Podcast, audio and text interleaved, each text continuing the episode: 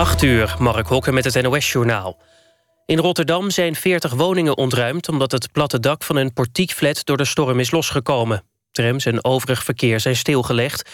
Grote delen van het land krijgen de komende uren met forse buien... en soms zeer zware windstoten te maken, mogelijk tot 130 km per uur. Aan de kust is de storm nu over zijn hoogtepunt heen. De zwaarste buien trekken nu van noordwest naar zuidoost... In Limburg trekken die rond middernacht over, maar ook voor die tijd stormt het er flink. Vanaf nu geldt daar als laatste provincie code oranje. Vanuit het hele land zijn veel meldingen over afgewaaide takken en omgevallen bomen op de weg. Het aantal ongelukken valt vooralsnog mee. De ANWB raadt mensen aan om niet de weg op te gaan als dat niet strikt noodzakelijk is. Het treinverkeer is op verschillende plaatsen ontregeld. En ook morgenochtend zijn er mogelijk nog problemen op het spoor, zegt NS. Op Schiphol zijn meer dan 240 vluchten geschrapt. Met name vluchten van en naar het Verenigd Koninkrijk en Duitsland...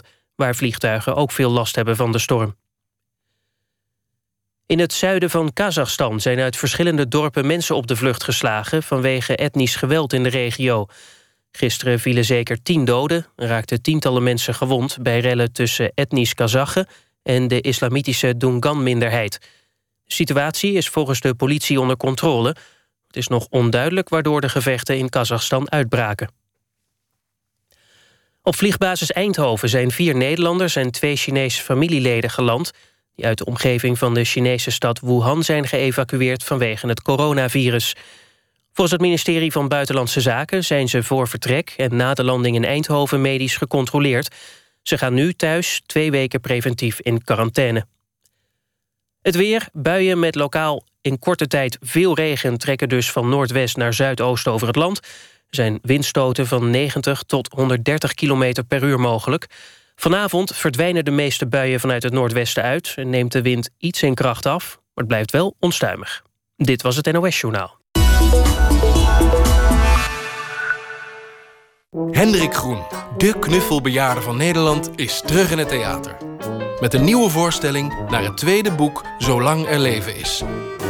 Boek nu via hendrikgroentheater.nl. Your negotiation skills have a direct impact on the success of your business. Join the highly rated Negotiation Dynamics training at Amsterdam Institute of Finance. In three days, you will learn to create more value and manage long term relations. Visit AIF.nl. Bent u op zoek naar klanten? Probeer het eens met humor. Ik ben Jos Burgers en mijn nieuwste boek is nu verkrijgbaar. Ga naar managementboek.nl slash humor. Amsterdam Institute of Finance. Become a better negotiator. Visit AIF.nl. De Egon Woonverzekering verzekert wat je hebt. En zelfs wat je nog niet hebt.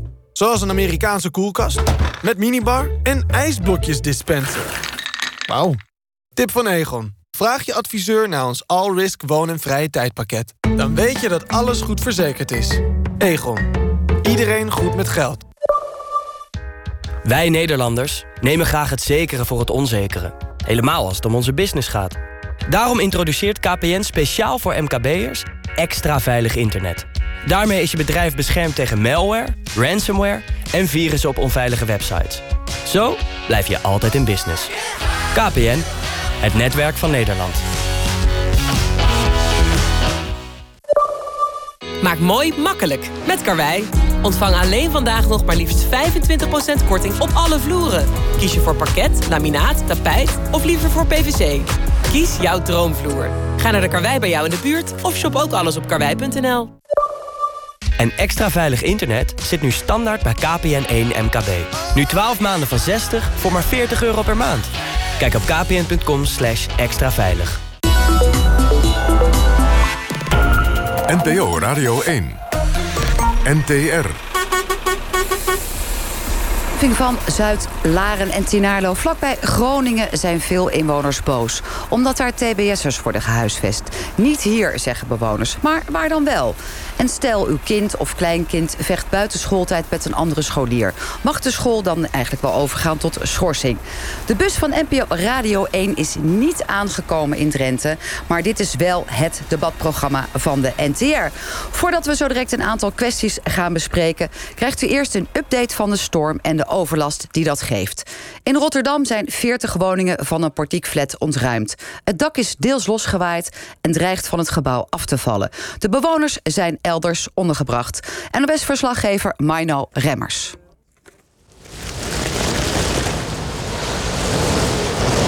De Jonker Fransstraat, Hoek, Goudse Singel. Daar uh, staan brandweerauto's, er is een commandowagen neergezet. Het kruispunt is afgesloten. Meneer Van Veen van de veiligheidsregio, het gaat om de flat hier op de hoek. Het dak, plat dak. Ja, er is een, eh, een fors stuk dak van afgewaaid uh, vanmiddag. En momenteel wordt het pand ontruimd omdat we bang zijn dat er nog meer dak van af gaat waaien. Zeker gezien de weersomstandigheden die momenteel nog voorspeld worden. En vandaar dat de mensen ja, eruit gaan en opgevangen worden in een sporthal hier in de buurt. 40 woningen, hè? Ja, ja, fors aantal. Maar ik zou zeggen, hier beneden heb je daar toch niet zo last van, van dat dak. Dat zou gelden voor de mensen op de bovenste etage, maar toch? Ja, klopt. Uh, als het dak er vanaf gaat uh, en het begint een beetje hard te regenen... wat ook nog voorspeld wordt, dat water komt steeds naar beneden toe. Dus we hebben uh, Eneco, gas en de licht is ook aanwezig... om gewoon alles af te sluiten. Zodat de mensen ja, gewoon veilig kunnen... tenminste, dat we geen gevaar meer hebben daar. Nee, nee en als je geen elektriciteit hebt, heb je ook geen stook. Dus vandaar dat er ook een bus klaar staat. Evacuatie staat erop. De Goudse Singel wordt ook afgesloten. Ja, je kunt nu ook het dak niet op om noodreparaties te doen, hè? Nee, we moeten echt wachten tot... Het wisten wij niet, maar de, de aannemers moeten echt wachten... totdat het weer, weer gunstig is en dat ze de dak op kunnen. Ja, en vooralsnog blijft de komende dagen nog wel stormachtig. Ja, en er is ook het een en ander naar beneden gekomen, hierachter. Ja, er zijn wat stukken naar beneden gekomen. Het is bitumen, hè? Ja, het is bitumen wat erop zit. Dus er zijn, er zijn gelukkig geen kiezels naar beneden gekomen... maar er zijn wel stukken bitumen naar beneden gekomen. En hoeveel auto's er beschadigd zijn, dat weet ik nu niet. Nee.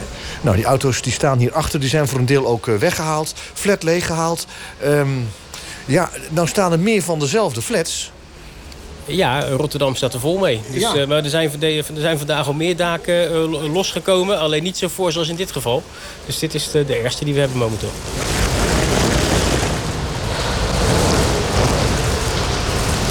Uh, nou, in de avond toen uh, was ik heel even naar buiten gegaan. Toen uh, zeiden ze van je moet toch naar, uit huis.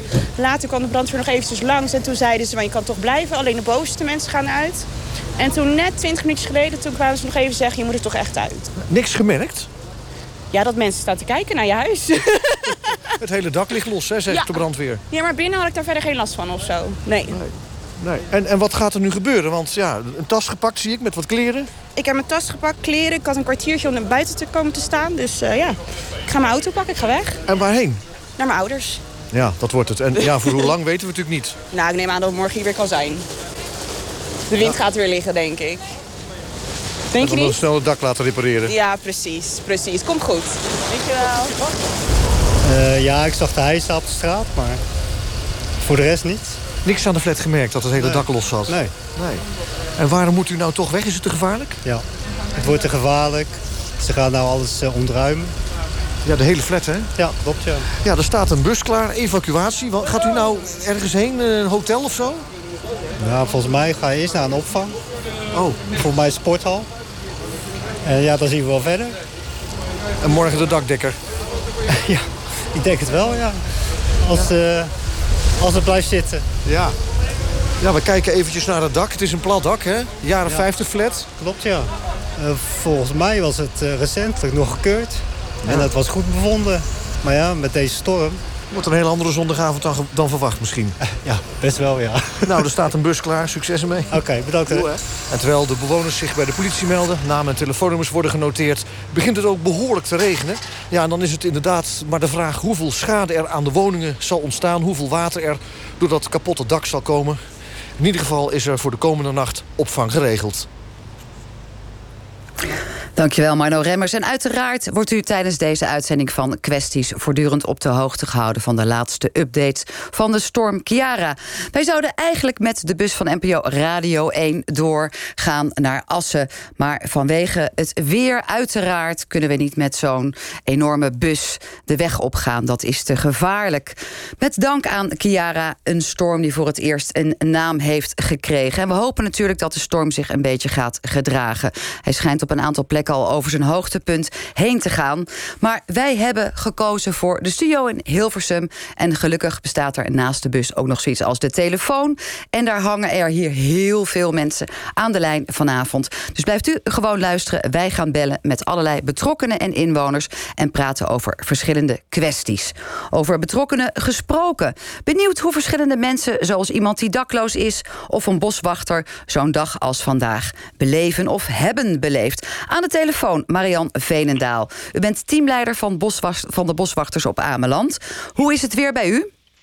Uh, nou ja, onstuimig, zoals ook net al beschreven. Uh, ja, het, tijdens de buien neemt de wind uh, flink aan en ja, het waait flink, kan je wel stellen. Nog steeds bij u ook? Ja, ja, zeker. En in het begin van de dag dachten we van het valt nog wel mee. Maar tegen het einde van de middag zet het wel wat meer aan. En het, ja, het is niet, niet extreem te noemen, maar het, is, het is stevig. Mevrouw Venendaal, hoe ervaart een boswachter eigenlijk zo'n dag? Ja, uh, met een lichte spanning van uh, hoe, hoe, zal het gaan. Het is altijd weer afhankelijk vanuit uh, welke richting de wind komt. In dit geval komt hij uit zuidwest-zuid. En um, ja, dat is voor, voor hier valt het dan op zich nog wel mee. Als het echt een noordwestenstorm zou, zou zijn, dan is het wel extreem. En um, ja, dat is gewoon, ja, dit keer viel, viel het mee. En ja, je hoopt dat alle bomen blijven staan en dan, dan, dan is het goed. Ja, dan is het goed wat u betreft vanuit uw vak als boswachter gezien en geredeneerd. U weet natuurlijk ook alles van dieren. Hoe gaan dieren om met deze weersomstandigheden? Nou, als ik vanochtend uit mijn uh, raam keek en naar de vogeltjes die uh, bij de voerplaats zaten, uh, die trekken zich erg, erg weinig daarvan aan. En op het moment dat het ook echt, echt heel erg wordt, dan zie je ze gewoon lager bij de grond gaan zitten, de luwte opzoeken, schoolexten achter elkaar gaan zitten met de kop in de wind. nou ja, de, de, de kleine koolmeisjes en, en die, die pakken de takken laag bij de grond en, en die gaan in de oksels van de, van de bomen zitten, waardoor ze dan toch de, de bescherming hebben. Dus ze zoeken wel eerder de beschutting op. We hoorden vandaag natuurlijk ook dat er vliegtuigen zijn die records hebben gebroken. Is het dan niet zo met zo'n storm dat de vogeltjes denken: wauw, dit is ons moment, we laten ons meevaren op de wind? Uh, er zal misschien allicht wel een vogel zijn die zo denkt. Maar ik denk dat de meesten denken, we blijven laag bij de grond... en uh, we wachten uh, rustig af totdat het voorbij is. En waar schuilen ze dan? Zo'n huismus bijvoorbeeld. Want die moet natuurlijk niet gepakt worden, worden door de wind. Dan blijft er waarschijnlijk nee, nee. alleen maar de reis naar Engeland over. Ja, dan uh, zou die inderdaad wel uh, misschien wel zelfs een nat tak kunnen halen. Uh, die schuilen zich met name in, in, in struikgewassen zoals bramen en, en ja, heggen die er zijn. En, en wat ik net al zei, in bomen zitten mooie van die, ja dat noemen wij de oksels. En dan gaan ze mooi tegen die boomstam aanleunen en daar hebben ze dan ook de beschutting of holen in de bomen. En dan hebben ze toch een droog plekje.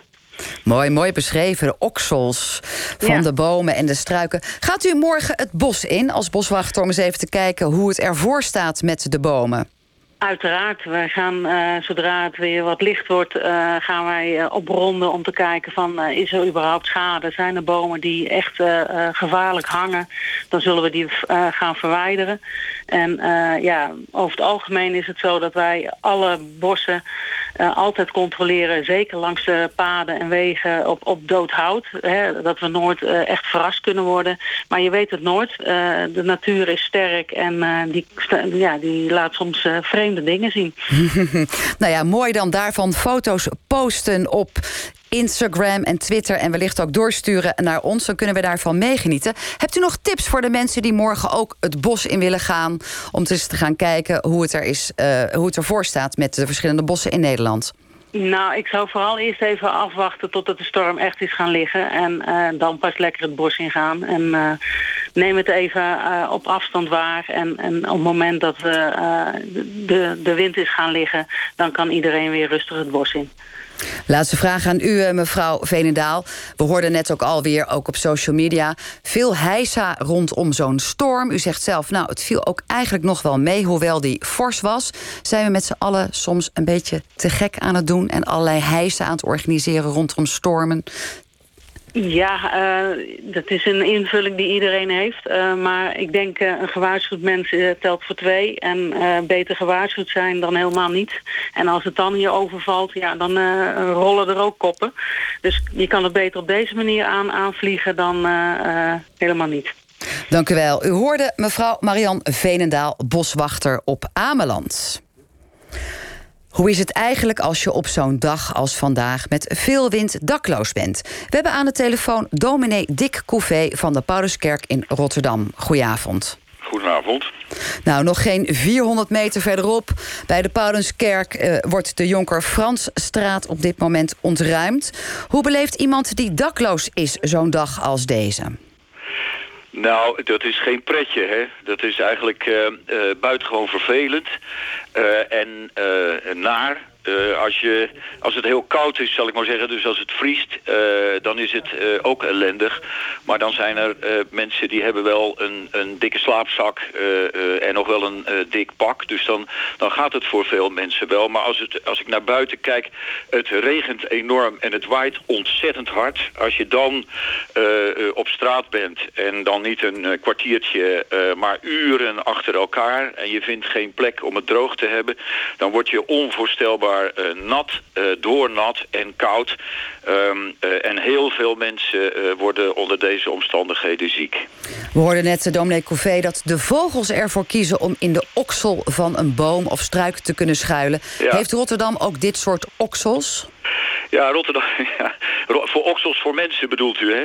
Ja, ja, ja of oksels zoals uw kerk, of misschien ja, dat, achter dat ene gebouw. Ja, ja, precies. Nee, als je, ik, eh, die, die zijn er natuurlijk. En um, uh, mensen uh, zoeken ook uh, dat soort plekken, ook nu. dus je zoekt het liefst, zoek je een plek uit het zicht en uit de wind en liefst ook een beetje droog.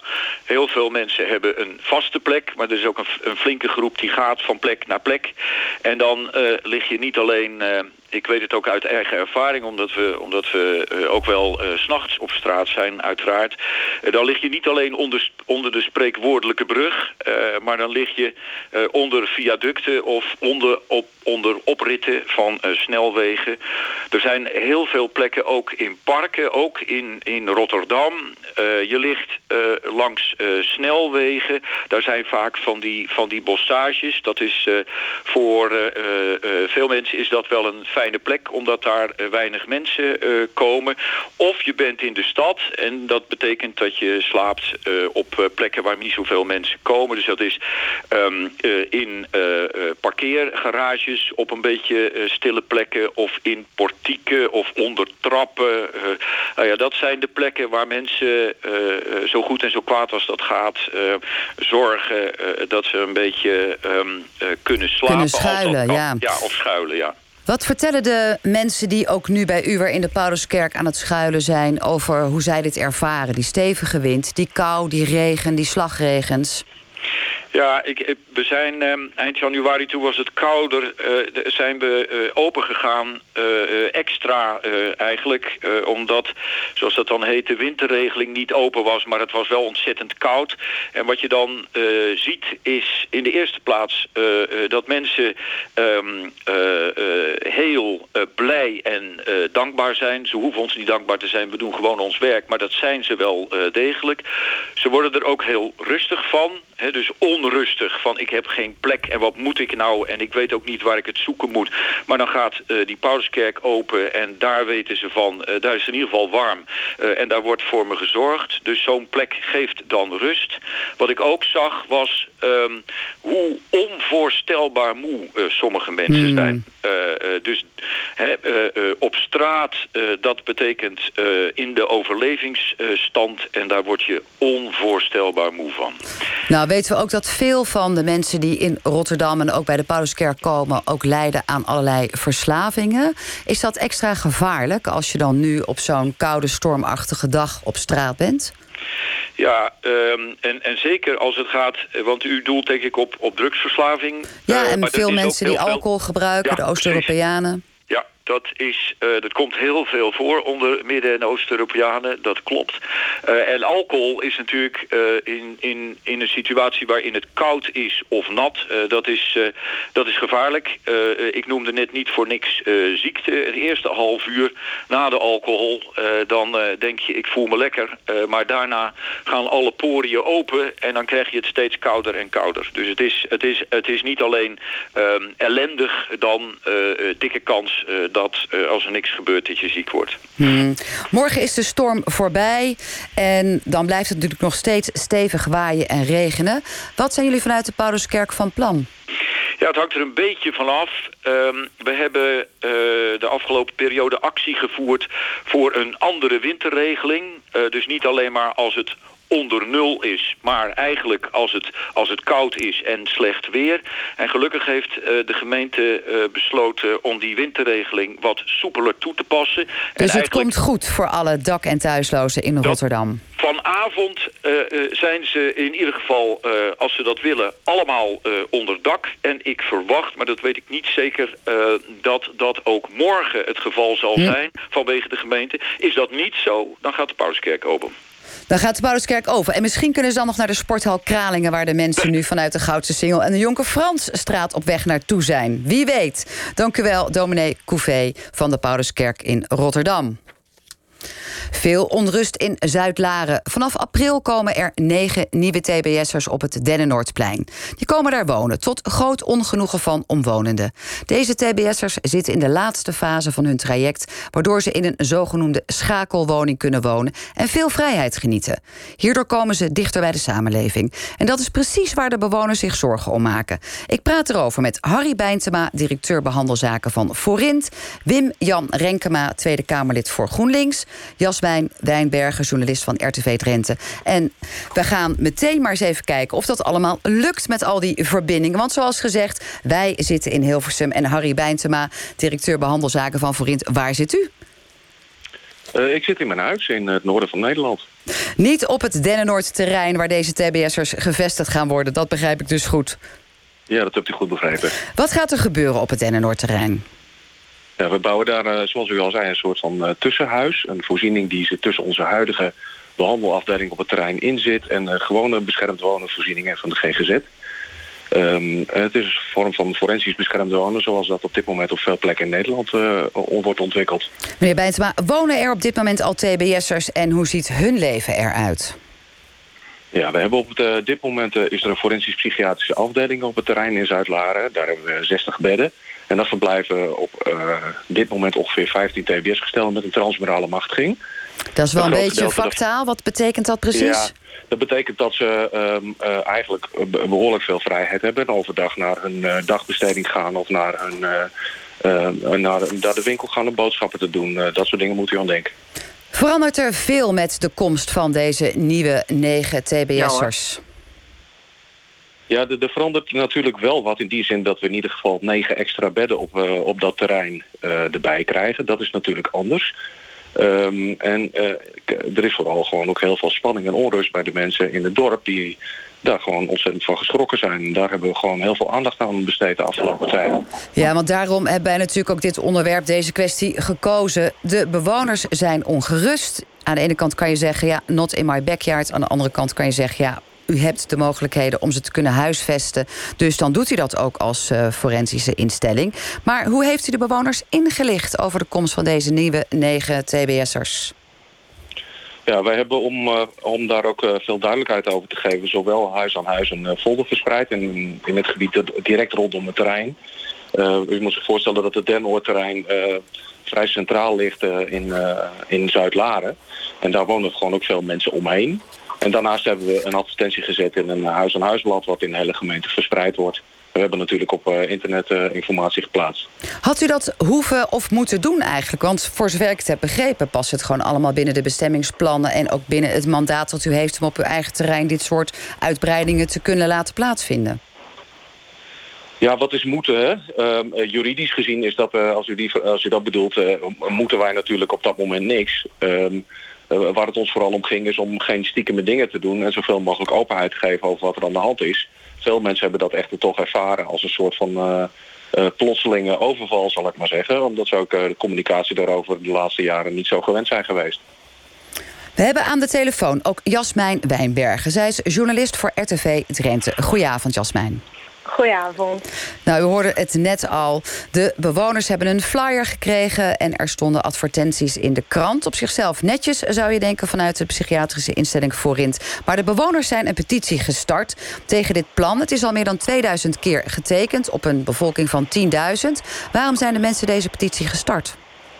Ja, klopt. Um, de mensen die willen, ja, de inwoners van Zuid-Lagen, die willen niet zo'n nieuwe voorziening.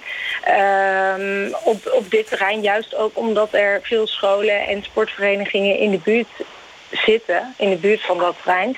En daarom vinden de inwoners dat, de, dat deze locatie in het dorp gewoon geen geschikte locatie is.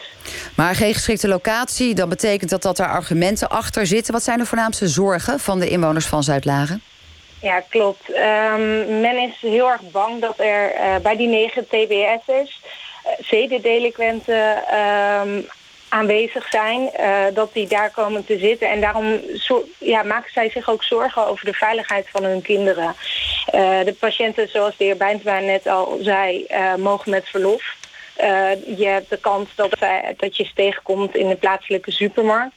En mensen kennen deze patiënten niet. Ze weten niet wat ze hebben gedaan en waarom ze daar zitten. Het ziektebeeld is niet uh, duidelijk. Het kan daadwerkelijk zijn dat er zedendelinquenten zitten. Maar het kan ook zijn dat er iemand uh, zit die, die vastzit voor brandstichting of, of iets anders. En um, ja, men maakt zich eigenlijk heel erg zorgen om de veiligheid. Ook met in het achterhoofd, uh, achterhoofd een, uh, verhaal van Michael P.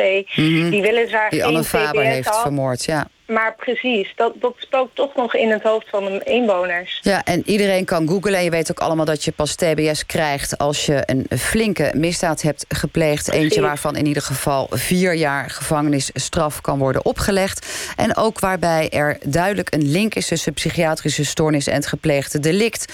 Um, zouden mensen geholpen zijn, Jasmijn Wijnbergen... als ze zouden weten wat deze nieuw, nieuwe negen mensen... deze inwoners van Forint dan op hun kerfstok hebben?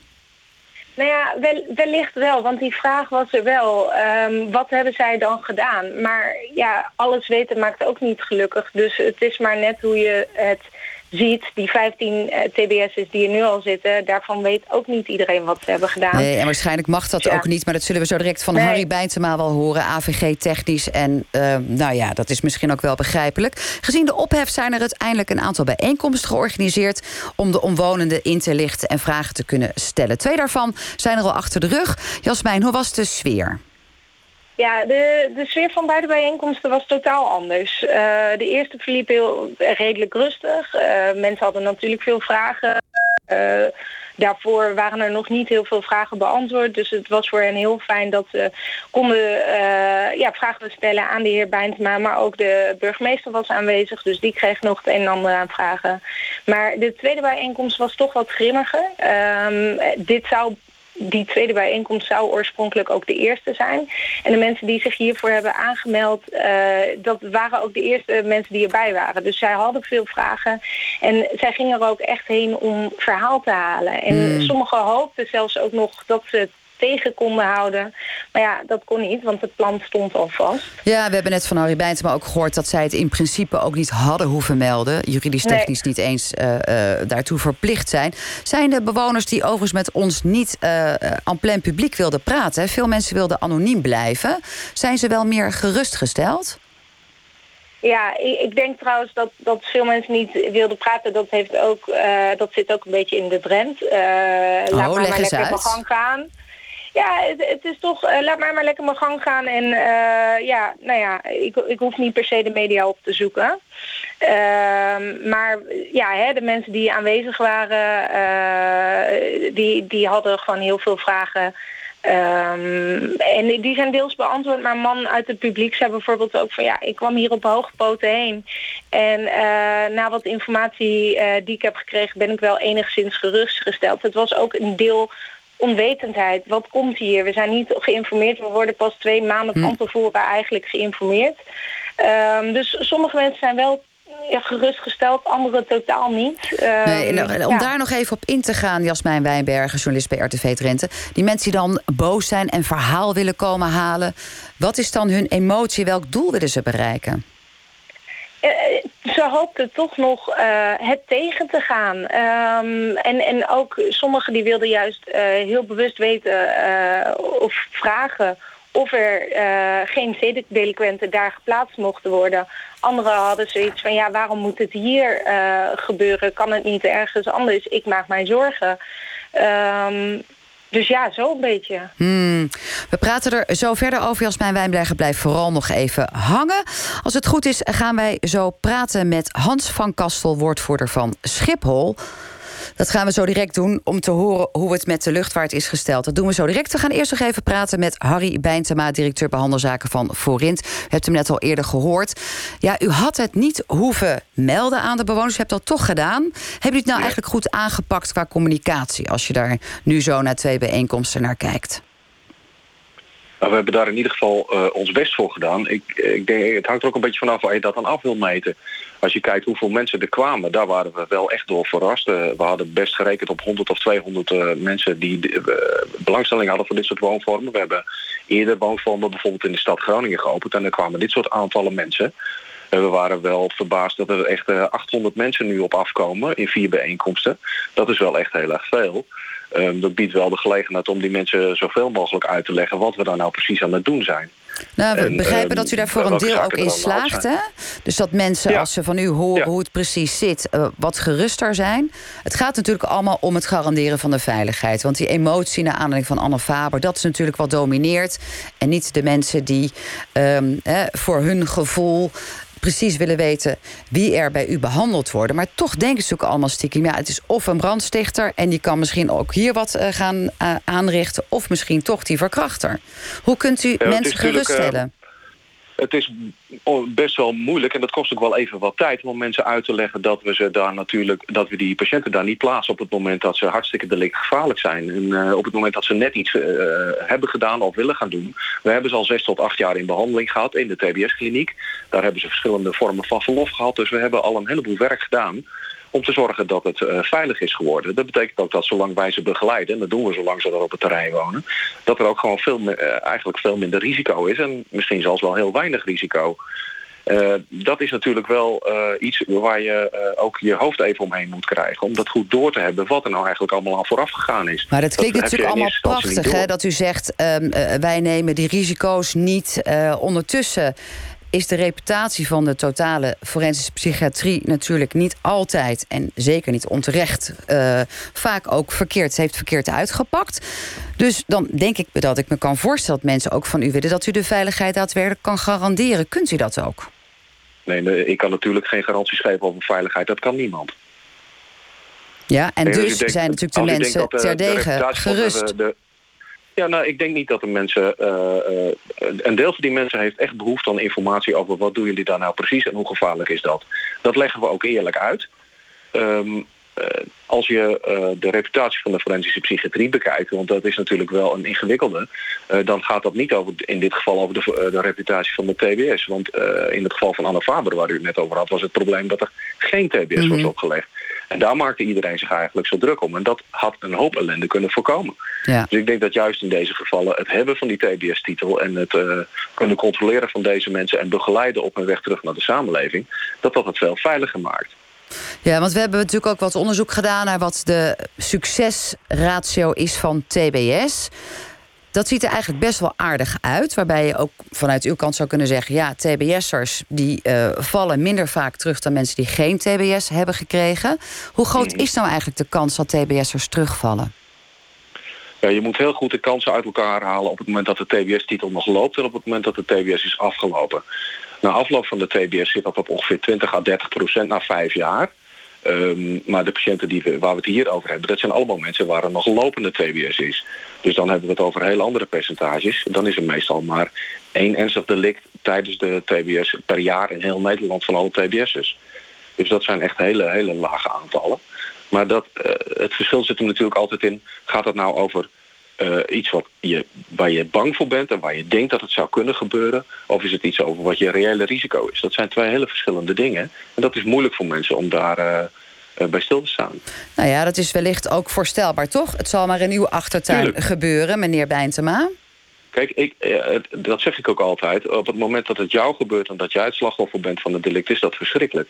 Wat wij doen is het proberen te voorkomen van zoveel mogelijk delicten. En uh, dat is natuurlijk ontzettend belangrijk werk. Al die, die delicten die daarmee voorkomen zijn, die helpen een heleboel slachtoffers die er nooit, nooit ontstaan. Jasmijne Wijnbergen die heeft veel mensen gesproken... die op de bijeenkomsten waren als journalist voor RTV Drenthe. Zij zei, een aantal mensen zou ook gerustgesteld zijn... als u zou kunnen aangeven wat ze op hun kerfstok hebben. En toen zei ik al, nou, waarschijnlijk kan meneer Bijntema... daar geen positief antwoord op geven. Hoe zit dat eigenlijk met het verstrekken van informatie... over de aard van de delicten van de patiënten die bij u zijn? Ja, over de specifieke patiënten, daar verstrekken we natuurlijk geen informatie over. Dat mag ik ook helemaal niet doen. Ehm, wat er met hun aan de hand is en wat ze aan delict gepleegd hebben, dat mogen wij niet aan anderen vertellen. Ehm, we hebben wel bij, tijdens de bijeenkomst ook gezegd dat we in principe geen mensen uitsluiten uh, met bepaalde soorten delicten en ook geen mensen met bepaalde soorten aandoeningen. Het enige wat we, waar we naar kijken is of het voor die patiënten die we er naartoe sturen, of het veilig genoeg is. dat bepalen wij niet alleen, dat bepalen ook een heleboel andere instanties die onze verlofverlening uh, controleren. Dank u wel, meneer Bijntema, voor dit moment. Ja, zoals gezegd, we hebben normaal een bus en dan kunnen we elkaar allemaal zien. En nu zit ik in de studio in Hilversum en bellen we één voor één met onze gasten. Zo hebben we ook aan de telefoon Wim-Jan Renkema van GroenLinks Tweede Kamerlid. Goedenavond. Goedenavond. Bent niet alleen Tweede Kamerlid, maar ook Drentenaar. En zoals gezegd, Zuid-Laren, Tinaarlo... het ligt op de grens van de provincie Drenthe en de provincie Groningen. We hoorden net al dat de bewoners eigenlijk slechts geïnformeerd zijn... en dat dat ook mhm. niet meer en niet minder is dan wat Forint had moeten doen. Wat vindt u? Hadden bewoners niet toch wat meer inspraak mogen krijgen en hebben? Nou, kijk, ik, eh, ik ken Zuid-Laren en ik ken ook het terrein. En ik moet zeggen dat ik wel wat verbaasd ben dat we zeg maar, de, de, in dit geval de instellingen folder en advertentie uh, gebruikt als belangrijkste communicatiemiddelen. We hebben uh, ook met een aantal mensen uh, gesproken, althans via Jaswijn Wijbergen. En we hebben er een aantal gesproken die anoniem waren. Wat vindt u? Zijn de zorgen die de mensen hebben terecht? Nou, we hebben in Nederland natuurlijk een systeem van TBS... wat um, nou, eigenlijk probeert een soort van balans te vinden tussen enerzijds veiligheid voor iedereen, dus voor alle burgers en zeker voor omwonenden, maar aan de andere kant ook wel perspectief wil bieden aan mensen die behandeld worden. En dat TBS-systeem wat we hebben in Nederland, dat werkt eigenlijk heel goed. De recidive, de kans dat mensen opnieuw in de fout gaan, dat is in Nederland heel laag. Ja, dat zijn meneer Bijntema ook al. Ja, maar ik kan me heel goed voorstellen dat als je daarnaast woont... en zeker met alle incidenten die we hebben gehad, dat je je zorgen maakt. En in die zin ben ik wel wat verbaasd dat men niet in een eerder stadium... ook contact heeft gezocht met dorpsbelang of met andere zeg maar, lokale partijen... om gewoon te zeggen, dit is wat, uh, wat we willen, dit is wat we doen... en dit zijn de verwachtingen die, die jullie daarvoor zouden kunnen hebben. Ja, nou, we gaan het natuurlijk voorleggen aan Harry Bijntema... en ik gooi er dan maar even de term in not in my backyard... want de meeste mensen zitten er natuurlijk niet op te wachten. Harry Bijntema, u hebt de vraag gehoord van Wim-Jan Renkema van GroenLinks. Waarom hebt u als directeur behandelzaken van Frit niet wat eerder contact gezocht... met onder andere dorpsbelangen, de dorpsraad en de lokale politiek? Ja, we hebben daar inmiddels natuurlijk ook uh, uh, onze uh, over achter de oren gekrapt... en ook met de burgemeester over gesproken en met de gemeenteraad over gepraat. En wij hebben inmiddels ook wel onszelf bedacht dat het beter is om hier voortaan anders... en ook ruimer over te communiceren met mensen om ons heen. Wat ik ook tegen de bewoners heb gezegd, en dat is natuurlijk wel ingewikkeld... is dat als iedereen dan denkt dat het betekent dat er een soort inspraakronde op gang komt... wat er op het Den wel en niet gebeurt... Ja, dat is natuurlijk best wel ingewikkeld. Want, um, nou, best ingewikkeld, dat is dus niet aan de orde. Dat is ook de reden waarom burgemeester Marcel Thijs van de gemeente Tinarlo heeft gezegd... ik wil in ieder geval dat wij meer inspraak kunnen gaan krijgen. Want straks wordt het nog een groot TBS-centrum... en wij kunnen daar formeel niets aan doen. Ja, en er liggen natuurlijk ook helemaal geen plan om een enorm TBS-centrum op het terrein in Zuid-Laren te gaan ontwikkelen. Dat, eh, dat wil Dennoord niet. En dat wil Lentis ook niet, de grote aanbieder die daar verder zit. Dat is helemaal niet, ook niet het plan. Uh, um, uh, er zijn natuurlijk is wel een belangrijke maatschappelijke vraag. Van, joh, hoe kunnen we dit soort mensen nou zo goed mogelijk naar de samenleving terugbrengen? En dat is datgene wat we met elkaar hebben te doen. En veel mensen vinden dat wel heel erg ingewikkeld als dat bij hun in de buurt gebeurt. Ja, en dat, maar ja, dat beantwoord u zelf die vraag dan eens. Van hoe kunnen we het doen? Kijk, mensen zitten er nu op te wachten. U hebt een taak. U zegt, nou, we hadden dit misschien ook een beetje beter kunnen doen. We moeten resocialiseren. Maar hoe krijgen we dan met elkaar dat draagvlak wat beter op orde? In dit geval proberen wij als TBS-klinieken zo vaak mogelijk eh, tekst en uitleg te geven over wat we doen. Eh, dat doen we op heel, heel veel verschillende plekken. Um, maar juist in dit geval hebben we denk ik te laat gecommuniceerd... en hadden we daar misschien eerder in moeten zijn... om te zorgen dat mensen beter weten wat we doen. Maar we hebben ons ook gerealiseerd dat we de afgelopen vijf jaar... of tien jaar misschien ook uh, meer hadden moeten vertellen over wat we aan het doen zijn. Want veel burgers in Zuid-Laren hadden geen beeld meer... van wat er op dat terrein in Zuid-Laren nou eigenlijk allemaal aan zorg geleverd werd. Um, dat betekent ook dat dit soort bewegingen voor mensen dan als een grote verrassing komen.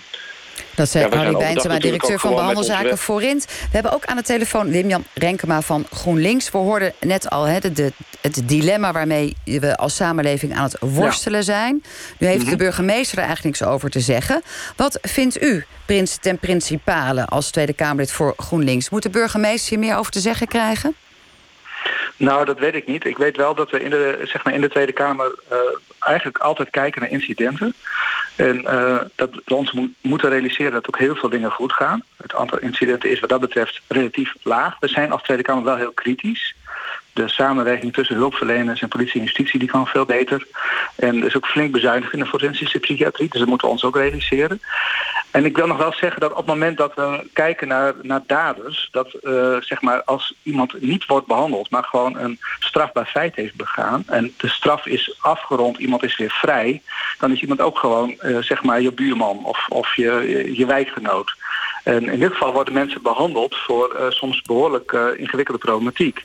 Nou ja, er staat een uh, gevangenisstraf op van vier jaar... en de psychiatrische aandoening is hoogstwaarschijnlijk... direct in kausaal verband te brengen met het gepleegde delict. Dus het is niet zomaar ja. iets. Ja, maar als mensen bijvoorbeeld een zedelijk plegen en zeg maar niet worden behandeld, dan zijn ze na een tijdje ook weer gewoon, uh, zijn ze ook weer je buurman of je wijkgenoot. Dus het is, uh, de, uh, we vertrouwen dan ook op de reclassering om de goede dingen te doen. En in dit geval denk ik dat we ook wel mogen vertrouwen op het feit dat we in Nederland in de forensische psychiatrie en dus door die TBS eigenlijk heel goede dingen doen om mensen weer terug te begeleiden naar de samenleving. Maar ik kan me heel goed voorstellen dat je het ingewikkeld vindt als je hoort van een instelling van nou, deze mensen zitten zeg maar uh, op een paar honderd meter van, jou, van jouw uh, woning. Dat kan ik me heel goed voorstellen. En de rol van de burgemeesters in Nederland, dat zijn er toch zo'n 400 plus. En we zien het niet alleen bij uitbreiding van TBS-plaatsen, zoals nu het geval is in uh, uh, Zuid-Laren, maar ook bij het plaatsen van asielzoekerscentra. Het is altijd weer dat mandaat van een burgemeester, dat het soms niet redt tegenover het mandaat van de Tweede Kamer of bestemmingsplannen of posities die forensische instellingen al hebben. Is dit houdbaar ja. wat u betreft? Nou, ik denk zelf dat uh, een burgemeester zich echt druk moet maken over de openbare orde en veiligheid. Maar ik weet niet zeker of zij zich al te zeer moeten bemoeien met de besluiten die een forensische psychiatrische kliniek uh, neemt als het gaat over de plaatsing van hun patiënten. Harry Bijntema, directeur behandelzaken Vriend. U was al zo open en eerlijk om te zeggen... we hadden het misschien een beetje anders moeten doen. Um, dat betekent dat u zich de kritiek toch aantrekt... en tegelijkertijd hebt u een taak uit te voeren in de samenleving. Wat zouden jullie nu of een volgende keer echt anders doen? Bent u er nog? Maar wel, heel, ja, dat hoop ik. Ja, ja, ja, ja, ja, dat klopt. U bent er nog. Ja. Ja hoor. Nou, wat, kijk, wat ik uh, uh, heel erg belangrijk zou vinden... is dat we beter blijven uitleggen wat we nou eigenlijk doen op het terrein in Zuid-Laren. Zodat dat niet meer zo'n onverwachte gebeurtenis voor mensen is... die uit, als een duveltje uit een doosje komt. Ehm, ik denk wel dat het ook in het belang is van, de, van een dorp... en ook van de samenleving als geheel... Ehm, dat mensen met een forensisch-psychiatrische maatregel... voorzichtig naar de samenleving teruggaan en niet plotseling. Iedereen is daarbij gebaard dat dat soort dingen niet uh, uh, schoksgewijs gebeuren. Want daar ontstaan de grote, grootste risico's van. En dat is overigens ook in het belang van de burgemeester. En ik denk dat dat heel erg belangrijk is om dat nog eens te melden. Dat de burgemeester uh, ook gebaat is bij een zorgvuldige behandeling en begeleiding terug naar de samenleving. Want hij is ook verantwoordelijk voor die burgers die terugkomen in de samenleving. En dat geldt niet alleen voor de burgemeester van Zuid-Laren, maar voor alle burgemeesters.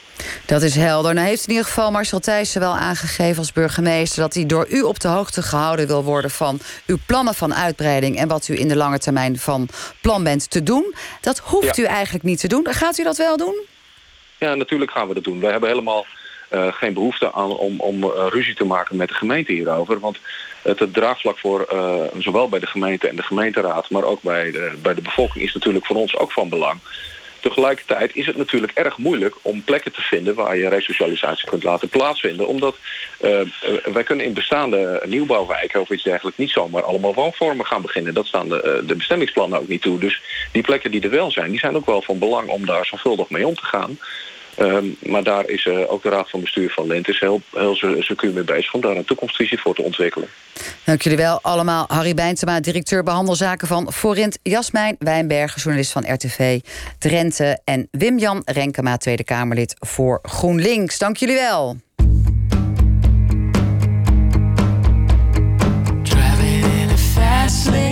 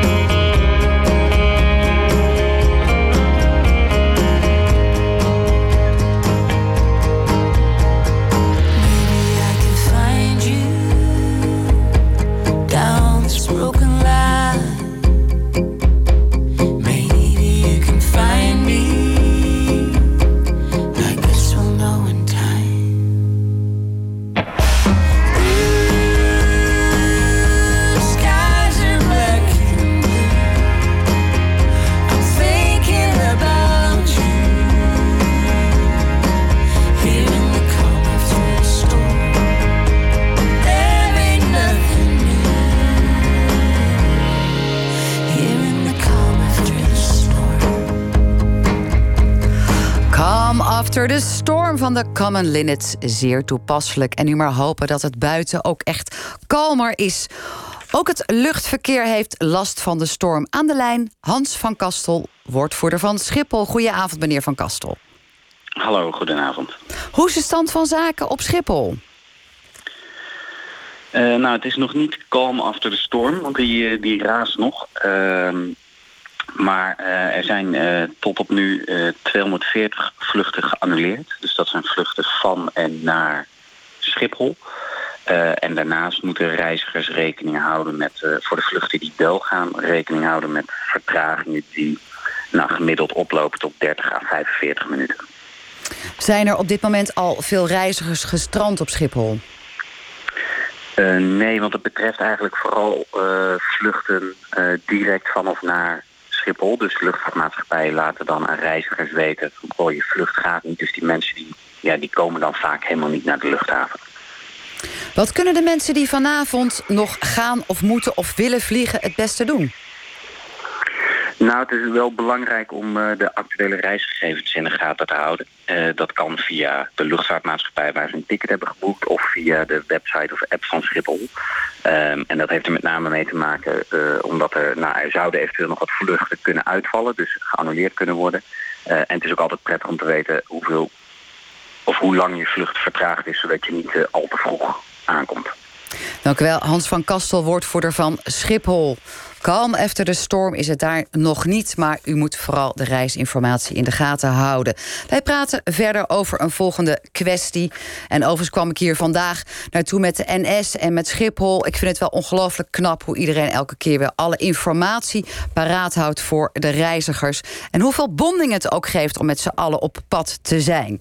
Wat waarschijnlijk geen bonding geeft... is als je school besluit om jouw kind te schorsen. En vooral als je buiten school en na schooltijd met elkaar op de vuist bent gegaan bijvoorbeeld... is het dan wel aan de school om actie te ondernemen. Een school in Assen vindt van wel. Nadat ze de beelden van de mishandeling hebben gezien... hebben ze een 14-jarige jongen door de politie laten aanhouden. Althans, dat beslist de politie natuurlijk zelf. Maar de school heeft zelf besloten om deze jongen te schorsen. Aan de lijn twee inwoners van Drenthe. Meneer Sam Pornes uit Assen en mevrouw Jessica Klazens uit Klazinaveen. Goedenavond.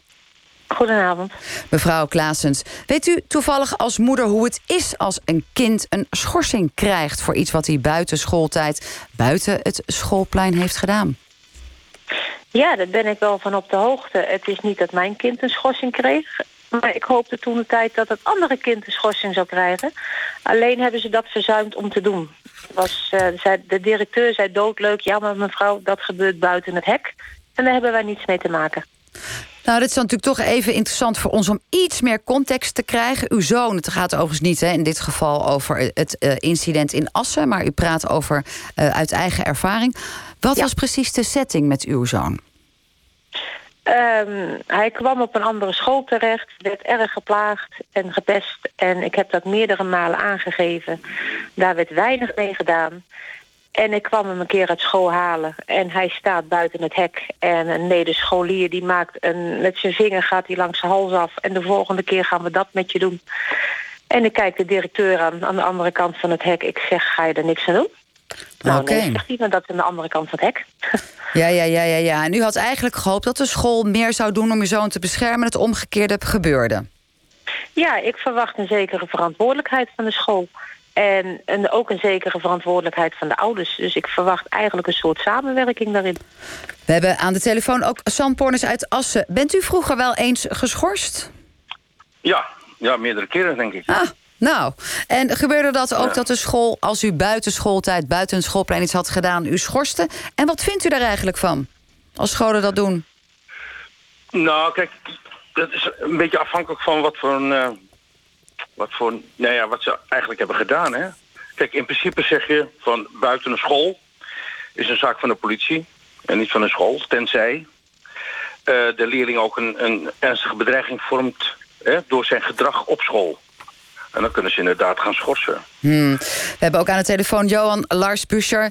Kom er meteen maar in met jouw mening, want we zijn aan het einde van de uitzending. We willen nog even kort en stevig debat van jullie horen. Mag zo'n school dat nou wel doen? Het is buiten schooltijd en buiten het schoolplein. Wat vind jij?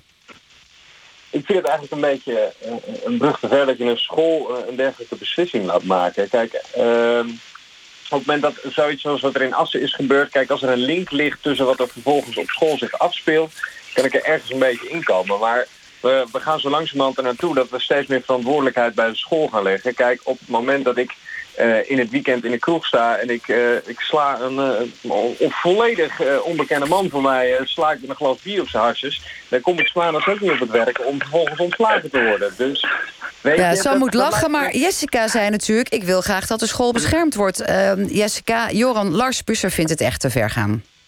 Ja, dat kan zo zijn, maar die twee leerlingen die uh, zitten waarschijnlijk op dezelfde school. En ik kan mij niet voorstellen ja. dat ze op school als vrienden met elkaar omgaan. En zodra ze met hek gepasseerd zijn, elkaar de hersens inslaan, zoals u dat noemt. Dus ik denk niet dat dat uh, helemaal relevant is. Ja, Laurent... Nee, daar ben ik het wel mee eens hoor, met, uh, met het laatste. Want kijk, als het gaat om twee leerlingen op school, dan vind ik dat de school maatregelen moet nemen. Die leerlingen moeten bij elkaar komen, de ouders moeten met elkaar ook communiceren. maar, maar kijk, schorsen als straf, hè, dat, uh, ik, vind, ik vind het ook een zwak tabot. Hè. Er zijn andere vormen van straffen die je beter kunt geven. dan eh, leerlingen eh, schorsen. Want ja, toen ik werd geschorst vond ik het alleen maar leuk. Want dan kun je gewoon een dag... eh, Nou, ja, en je status gaan. groeit ook, hoor ik vaak, als je wordt eh, geschorst. Maar even Ja. eh, vanuit de school geredeneerd. Sam Pornes, je kan ook zeggen... ja, de school heeft al veel te veel verantwoordelijkheden op zijn... eh, veel te veel verantwoordelijkheden, niet ook nog dit erbij. Je kan zeggen, school, fantastisch dat jullie ingrijpen... want het gaat om leerlingen van jullie. Aan welke kant van het spectrum zit jij? Nee, de school heeft een plicht namelijk. Zij moeten namelijk zorgen voor de nodige bescherming. Hè. Dat, is, dat is duidelijk een, een, veilige leeromgeving. Dat moeten ze bieden, dat is wettelijk zo. En dan moeten ze ook nakomen. Maar je moet natuurlijk... eh, ja, met, met beperkte mate. Hè. Eh, eh, voorbeeld van in een kroeg of zo. Ja, dat, is, dat heeft weinig met school te maken. Vormt ook geen bedreiging voor de school. Maar nu gaat het om twee leerlingen van dezelfde school. Dan heeft de school wel degelijk een, eh, een plicht. Oké, dus dat is voor jou wel de reden... omdat ze beide op dezelfde school zitten om te zeggen... Ja, dan is het een plicht van de school om te schorsen. Jessica, kijk jij daar op deze manier met deze nuance dan ook anders naar? Nee, nee, nee. Ik vind absoluut dat de school moet ingrijpen eh, als er twee leerlingen daar zijn. Want op de school, op school wordt ten ene male zeer verziekt, omdat je altijd kampen krijgt. Dus, eh, de ene heeft vrienden, de andere heeft vrienden. De lessen worden daarvoor, eh, die worden minder. Hè. Er komt toch een stoorzender in.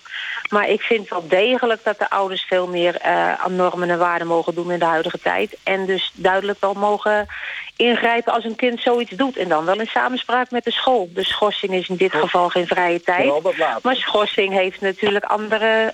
Dat kan ook andere dingen zijn. Je kan ook dingen opleggen in, tijdens zo'n schorsing.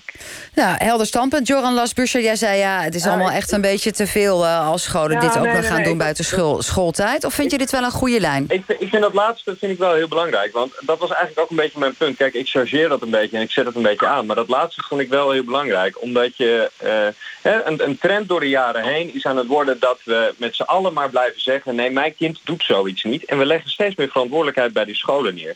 Daarom vind ik het een beetje, een beetje engig als je scholen ook dingen buiten schooltijd laat beslissen... tenzij daar een verband in ligt met wat er in onderwijstijd gebeurt. Maar ik, ik vind wel dat er veel meer verantwoordelijkheid ligt bij de ouders om kinderen normen en waarden bij te brengen. Want eh, wat er dan vaak gebeurt, is dat je zo'n kind die dan een, een, een vechtpartij buiten schooltijd heeft, hè, die, die wordt daar op school voor gestraft. Die krijgt eh, in sommige gevallen zelfs een strafblad als het ernstig is. Maar dat komt omdat van huis uit bepaalde normen en waarden niet worden meegenomen. En omdat thuis niet meer gestraft wordt. Thuis wordt er niks meer aan gedaan. Dus pakken we het in alle andere instanties pakken we het maar aan. Terug naar de ouders die de kernverantwoordelijke zijn... voor de opvoeding van kinderen. Dankjewel, Joran, Lars, Jessica en Sam. Tot zover kwesties. Dit keer helaas vanuit de studio in Hilversum... waar we het wel heel plezierig hadden, hoor. Volgende keer hopelijk geen storm... want dan kan onze bus weer gewoon uitrijden naar de inwoners toe. Dank jullie allemaal, betrokken inwoners en betrokken politici. Zo direct Radiodoc met erin aflevering 2 van de podcast... De Man en de Maan over de ruimtevaartindustrie in China... die enorm aan het groeien is. Fijne avond, calm after the storm.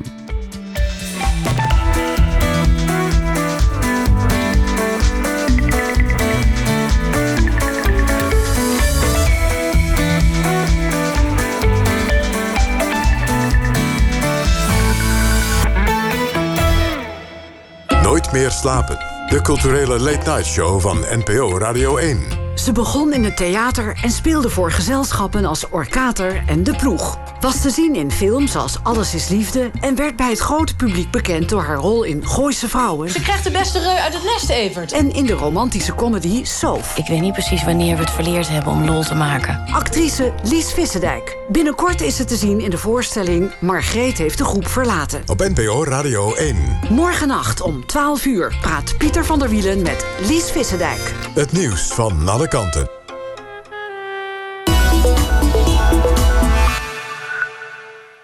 De staatsloterij heeft in 2020 de allergrootste prijzenpot van Nederland. 400 miljoen. Als je dat snel zegt. Tja, maar als je erbij nadenkt, 400 miljoen.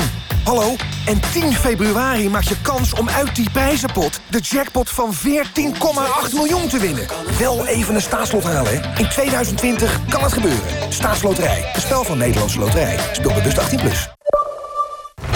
Vanavond bij Human, in de publieke tribune... is het woord aan de mannen en vrouwen van onze krijgsmacht. Ze vechten op riskante missies met te weinig en slecht materieel. Hoe reageert Rob Bauer, de commandant der strijdkrachten, op hun verhalen? De publieke tribune vanavond bij Human om 5 voor 11 op NPO 2. De jackpot van 10 februari staat op 14,8 miljoen. Belastingvrij. Je hebt alleen morgen nog om een staatslot te kopen. Staatsloterij. Speel bewust 18+. Plus. Zelf nieuwe kozijnen bestellen? Creon staat voor je klaar. Met de scherpste prijs en levering aan huis. Creon met een C. Creon Kozijnen. Pablo Picasso en Henri Matisse zochten naar de essentie van de kunst. Die essentie vonden zij in de lijn. Nu in Rijksmuseum Twente. Beauty is a line. Naast Creon Kozijnen zijn er ook... Creon Rolluiken. Wij Nederlanders nemen graag het zekere voor het onzekere. Helemaal als het om onze business gaat. Daarom introduceert KPN speciaal voor MKB'ers extra veilig internet. Daarmee is je bedrijf beschermd tegen malware, ransomware en virussen op onveilige websites.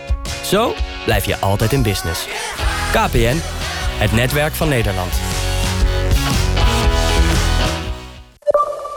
Vergeet het niet, overhemden.com. Online of in je broekzak. Download nu de app of ga naar overhemden.com. En extra veilig internet zit nu standaard bij KPN1 MKB. Nu 12 maanden van 60 voor maar 40 euro per maand. Kijk op kpn.com slash extra veilig. Bent u op zoek naar klanten? Probeer het eens met humor. Ik ben Jos Burgers en mijn nieuwste boek is nu verkrijgbaar. Ga naar managementboek.nl slash humor. NPO Radio